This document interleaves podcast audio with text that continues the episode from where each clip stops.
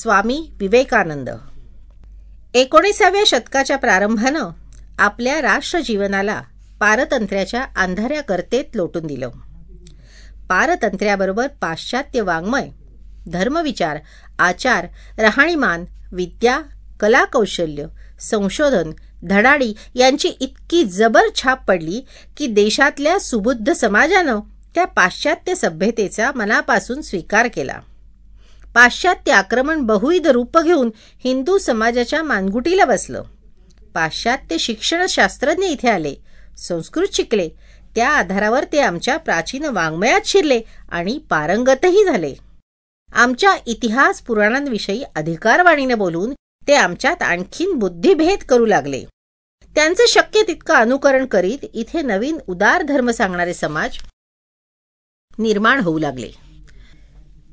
बंगालमधला ब्राह्मो समाज आणि महाराष्ट्रातला प्रार्थना समाज ह्या त्याच्याच खुणा आहेत. ही आत्मविस्मृतीची आणि पाश्चात्य सभ्यतेची उंच उसळलेली उन्मत्त लाट एका दीपस्तंभावर आदळून तिच्या आवेशाचे सहस्त्र तुकडे झाले. भारतात सांस्कृतिक प्रलय निर्माण करण्याची उर्बी जिरवून ज्या दीपस्तंभाचे पाय धुवून ती लाट परत फिरली तो भव्य दीपस्तंभ म्हणजे स्वामी विवेकानंद. लोकमान्याने त्यांच्याबद्दल लिहिलं आहे की असे द्रष्टे महापुरुष हजार बाराशे वर्षापूर्वी एक श्रीमत शंकराचार्य होऊन गेले आणि एकोणीसाव्या शतकाच्या अखेरीस स्वामी विवेकानंद झाले. भयानक आत्मविस्मृती दमछाक करणारं पारतंत्र्य भ्रष्ट परानुकरण आणि अत्यंत केविलवाणी सामाजिक अवस्था ही स्वामीजींच्या जन्माची आणि कार्याची पार्श्वभूमी आहे. कलकत्त्याच्या दत्त घराण्यात पौष वद्य सप्तमी मकर संक्रांत बारा जानेवारी अठराशे त्रेसष्ट या दिवशी स्वामीजींचा जन्म झाला. वडिलांचं नाव विश्वनाथ बाबू दत्त आणि आईचं नाव भुवनेश्वरी असं होतं. विश्वनाथ बाबू त्यांच्या आजोबांप्रमाणेच नामवंत वकील होते. आजोबांच्या वळणारच उत्तम व्यवहारानं त्यांनी धन जोडलं उदार विचारानं खर्चही केलं. ते विविध भाषात गती असलेले अनेक विद्या कलांचे चाहते पट्टीचे रसिक आणि उदार मनाचे होते. ते उत्तम गवय्ये तसेच खवय्येही होते. बंगाली सोळेपण आणि सनातन कुटुंब पद्धती त्यांनी पार झुगारून दिलेली होती. घरात पाश्चात्य टापटीप आणि डामडौल होता. भुवनेश्वरी देवी एक आदर्श बंगाली महिला होत्या. अत्यंत भारदस्त आणि रुबाबदार व्यक्तिमत्व होतं त्यांचं. पण वृत्तीनं परमधार्मिक आणि कर्मठ नव्हत्या. पतीच्या संगतीनं त्याही उदार आणि आधुनिक विचारांच्या झालेल्या होत्या. त्यांच्या संपन्न परिवारात पाच अपत्य झाली पण ती सर्वच लाभली नाही दोन मुली तेवढ्या जगल्या. आपल्याला पुत्रसुख मिळावं या इच्छेनं त्यांनी शिवाराधना केली. त्यांच्या इच्छेप्रमाणे त्यांना सहावं अपत्य मुलगा झाला.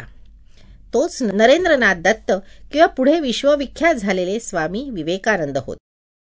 वीरेश्वर शिवाच्या प्रसादानं हा मुलगा झाला म्हणून मग त्याचं नावही वीरेश्वर ठेवलं गेलं. हाक मारायला विले हे नाव पडलं. तर पुढच्या व्यवहारात नरेंद्र हे नाव रूढ झालं. लहानपणच्या आठवणी असं सांगतात की हा विले भयंकर उपद्रवी मुलगा होता. मनाविरुद्ध काहीही झालेलं त्याला मुळीच खपत नसे. त्याचा राग अनावर होई. अशा वेळी त्याला शांत करण्यासाठी आई थंड पाणी त्याच्या डोक्यावर होती आणि ओम नम शिवायाचा गजर करी. आणि मग तो शांत होत असे. विश्वनाथ बाबूंनी त्याचं शिक्षण घरीच एका पंतोजीला बोलवून सुरू केलं. तरी पहिलं शैक्षणिक संस्कार करणारा शिक्षक म्हणजे आईच होती. तिने नाना प्रकारच्या पुराण कथा सांगून त्यांचं बाल्य संस्कारित केलं. वडिलांनी अनेक व्यवहारातून त्याचा विकास केला. विचारांचा औदार्य श्रेष्ठ कनिष्ठत्व आणि जातीभेदाचा फोलपणा कुठल्याही विचारांचा तळापासूनचा अभ्यास करण्याची सवय मुद्देसूद बोलणं लिहिणं निर्भय वृत्ती या साऱ्या देणग्या त्यांना वडिलांकडूनच मिळालेल्या होत्या.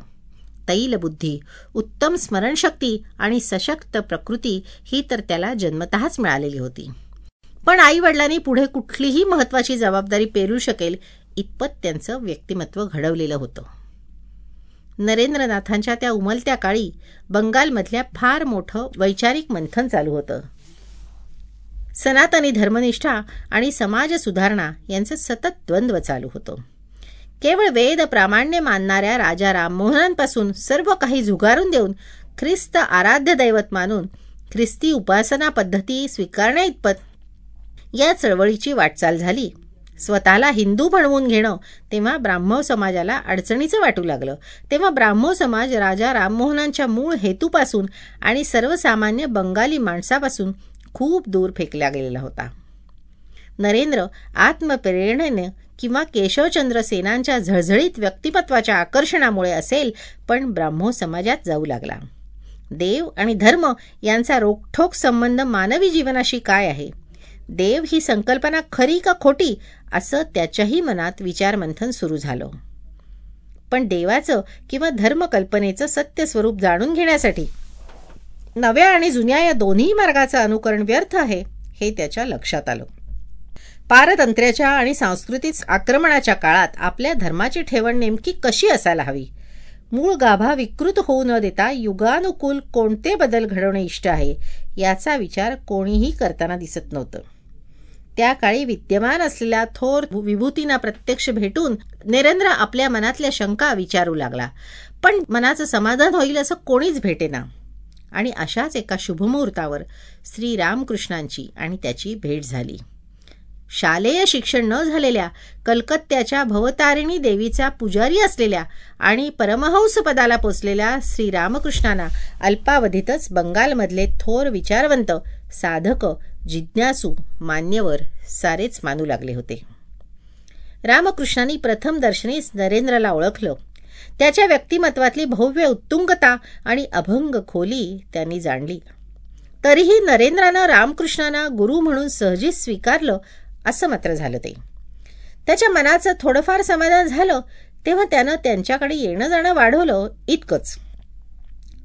एक दिवस नरेंद्र रामकृष्णांसमोर बसला असताना रामकृष्णाने एकाएकी उठून त्याच्या खांद्याला आपल्या पायानं स्पर्श केला आणि नरेंद्र अंतर्बाह्य बदलून गेला. तर्कनिष्ठा बुद्धिप्रामाण्य विचार अभ्यास समजुती धारणा सारं लयाला गेलं. इतकंच काय तोवर गेलेली कित्येक वर्ष तो बघत असलेलं जगही सारं बदलून गेलं. तशा अवस्थेतही नरेंद्र दचकला. आयुष्यात प्रथमच त्याला भीती वाटली.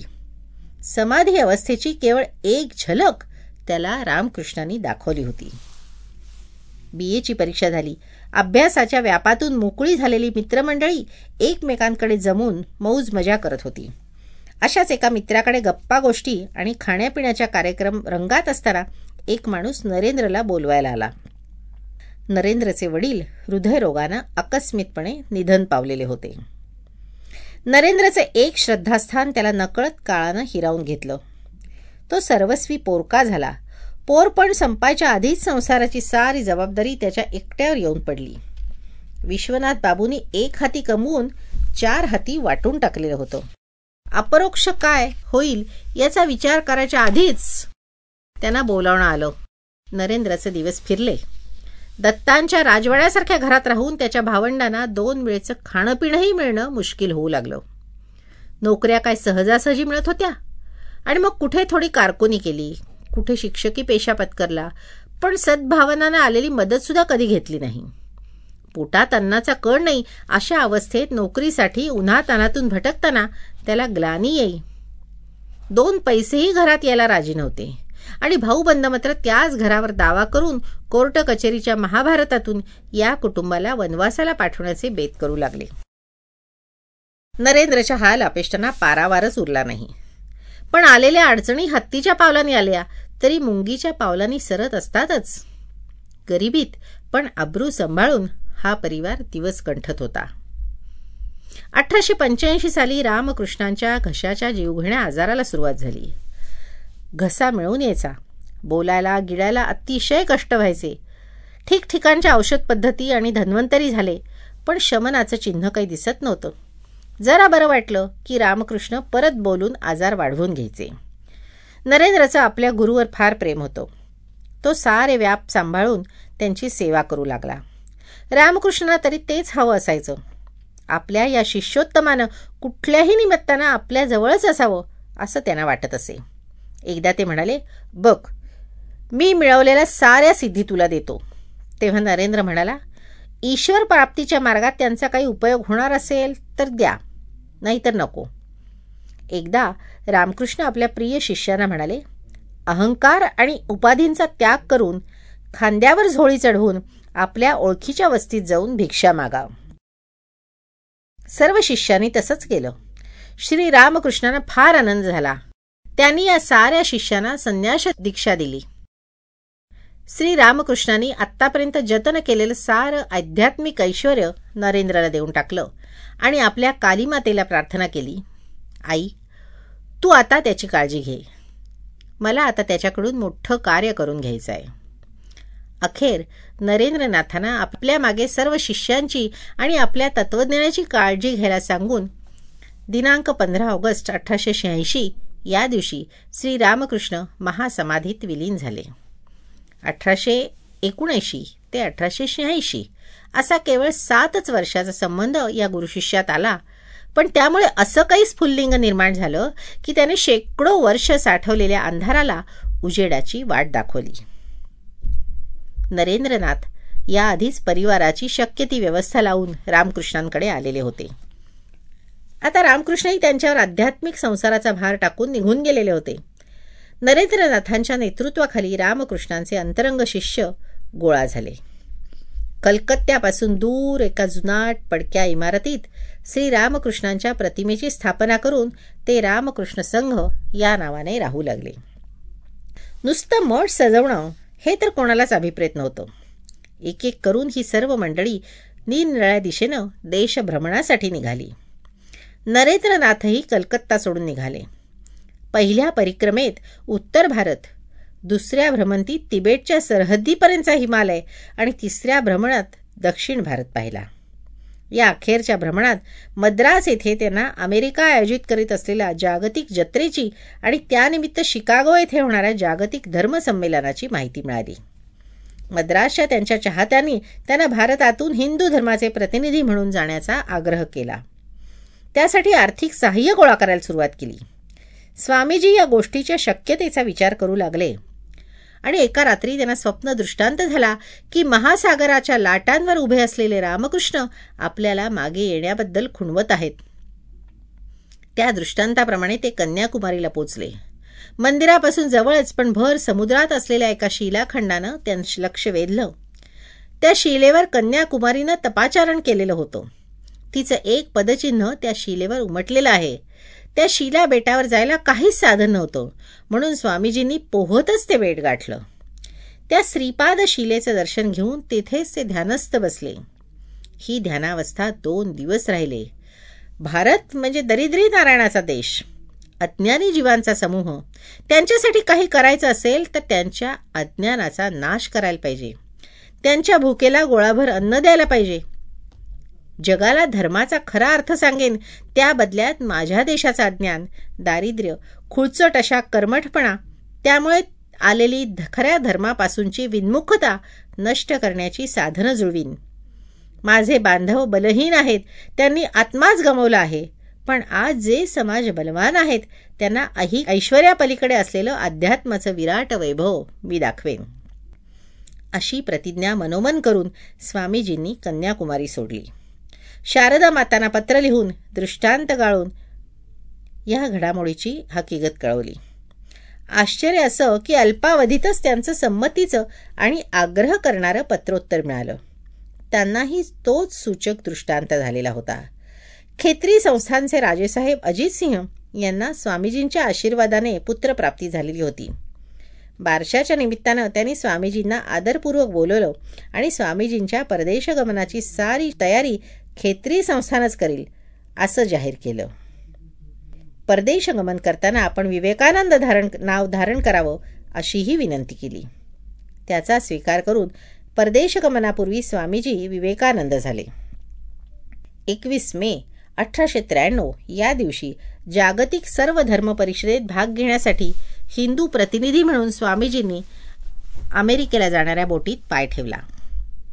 जुलै अठराशे त्र्याण्णवच्या दुसऱ्या आठवड्यात स्वामीजी अमेरिकेला पोचले.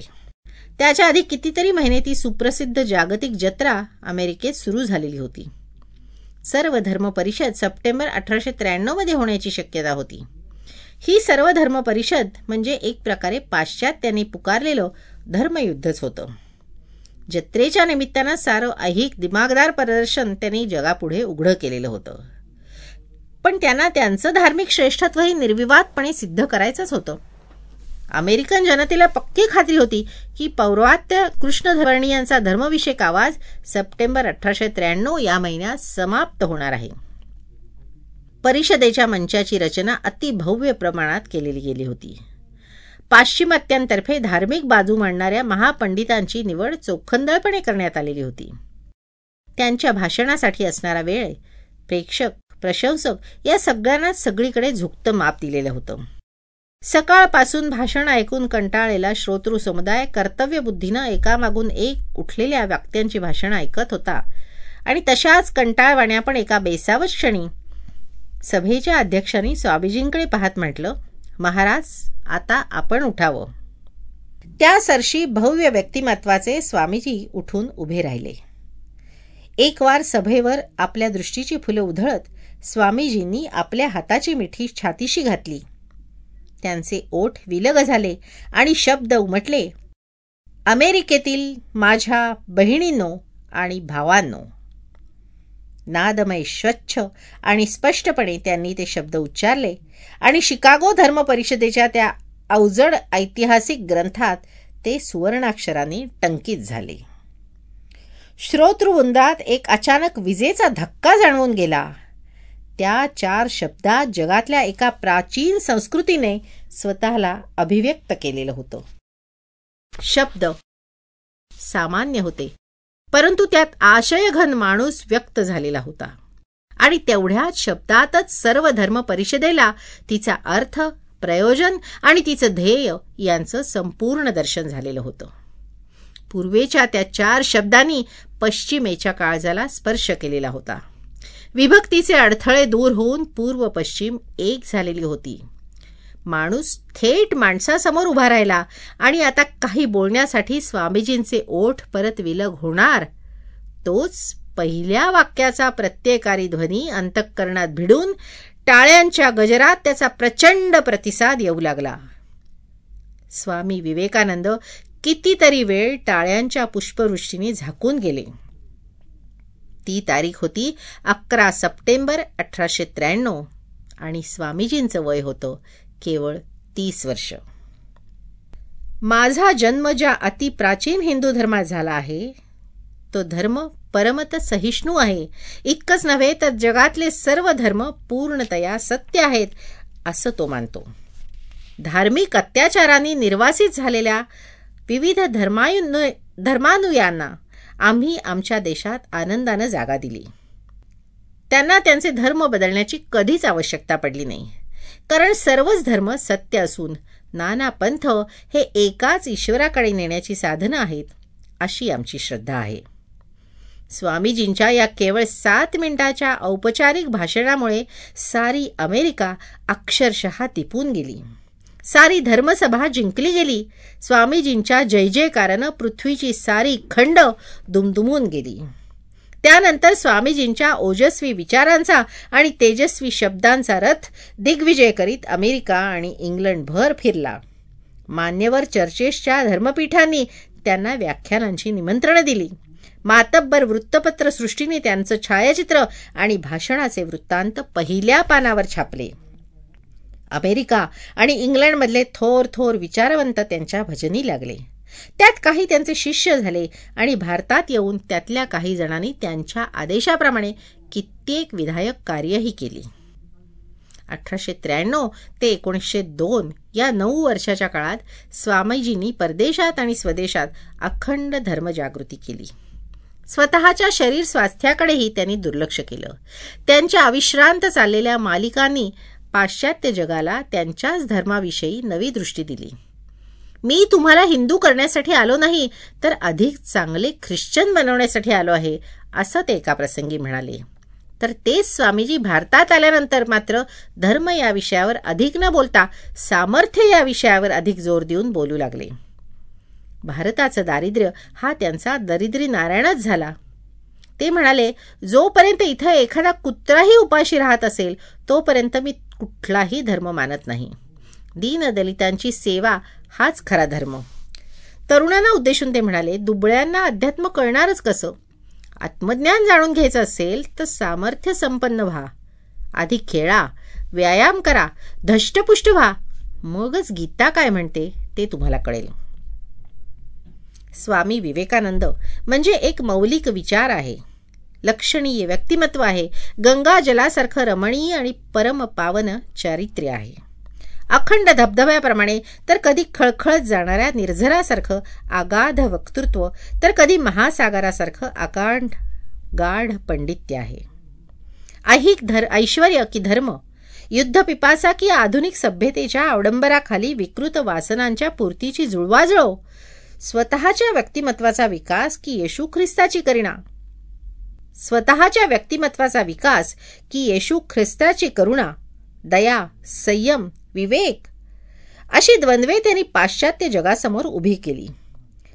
तशी धर्म की अन्न कर्मठपणा की दीनदलितांची सेवा धर्मसंस्काराच्या नावाखाली दुर्बलता की वेदांतानं सांगितलेलं आत्मसामर्थ्य अभय की विरक्तीचा बाणा ही द्वंद्वे त्यांनी देशवासियांपुढे उभी केली आणि त्यावर परखडपणे आपले विचार लोकांपुढे मानले. देशासाठी त्यांची भूमिका समाज सुधारकाची होती परंतु समाजाचा मुखभंग होईल अस्मितेचा अपमान होईल असं त्यांनी कधीही काही केलं नाही. रूढीग्रस्ततेमुळे आपण स्थितिशील झालो आहोत. आपल्या व्यक्तित्वाच्या वाटाच खुंटलेल्या आहेत हे चित्र त्यांनी लोकांपुढे ठेवून समाजाच्या अंतरंगातून स्त्रोत फुटेल अशी प्रेरणा दिली. ते धर्मप्रवर्तक तर होतेच. धर्माचा खरा अर्थ सांगून सच्चे धर्मानुयायी बनण्यासाठी आपलं कार्य आहे ही त्यांची घोषणा होती. आपल्या अधोगतीचं मूळ धर्मात नाही असं सांगून आपण सच्चे धर्मनिष्ठ झाल्याशिवाय आपला उद्धार होणार नाही हे त्यांचं सांगणं होतं. हा त्यांचा संदेश पूर्व आणि पश्चिम या दोन्हीकडे सारखाच होता. स्वामीजींच्या वाणीतून आणि लेखणीतून निर्माण झालेल्या साहित्याद्वारे एकीकडे सर्व जगाला ज्ञानाचा लाभ झाला तर दुसरीकडे हिंदू संतांना स्वधर्माची अधिकृत सनद प्राप्त झाली. त्या काळची ती गरजच होती. अंधश्रद्धा आणि कर्मकांडांचं अवडंबररहित ज्ञान एकत्रित आणि सुसंघटित होण्याची हिंदू धर्माला आवश्यकता होती. जगाला निर्भय सत्य असलेल्या धर्मश्रद्धेची जरूर होती. स्वामीजींनी आपल्या अलौकिक सामर्थ्यानं या दोन्ही गोष्टी घडवून आणल्या. माणसाच्या सर्वांगीण विकासाला मदत करतो तो धर्म. या संदर्भात स्वामीजींनी त्यांच्या सर्व विवेचनात माणूस हा केंद्रबिंदू सांगितलेला आहे. माणसासाठी धर्म आणि त्याच्यासाठी समाज त्याच्या कल्याणाची योजना धर्मानं केली पाहिजे. त्याच्या विकासाला समाज व्यवस्थेनं हातभार लावला पाहिजे. म्हणून मग कष्टकरी कामकरी आणि श्रमिक जनतेचा कैवार घेताना ते गरजले होते की अशी समाजव्यवस्था निर्माण करणारा मी समाजवादी आहे. शोषणमुक्त समाज त्यांना अपेक्षित होता. तशी समाजसत्ता असलेल्या भावी व्यवस्थेतही सार्वजनिक शोषणापासून माणूस मुक्त असणं त्याच्या दृष्टीने आवश्यक होतं. शेकडो वर्ष मूळ धरून राहिलेल्या अनेक संभ्रांत कल्पनांना स्वामीजींनी धक्का दिला.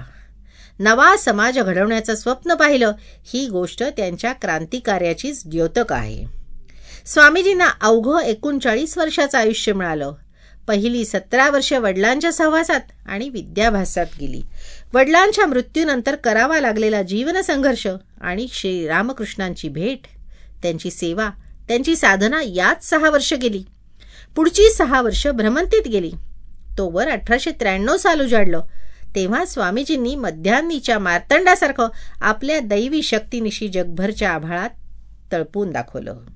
अखेरशी नऊ वर्ष आपल्या नियोजित कार्याची मुहूर्तमेढ रोवण्यात त्यांनी घालवली.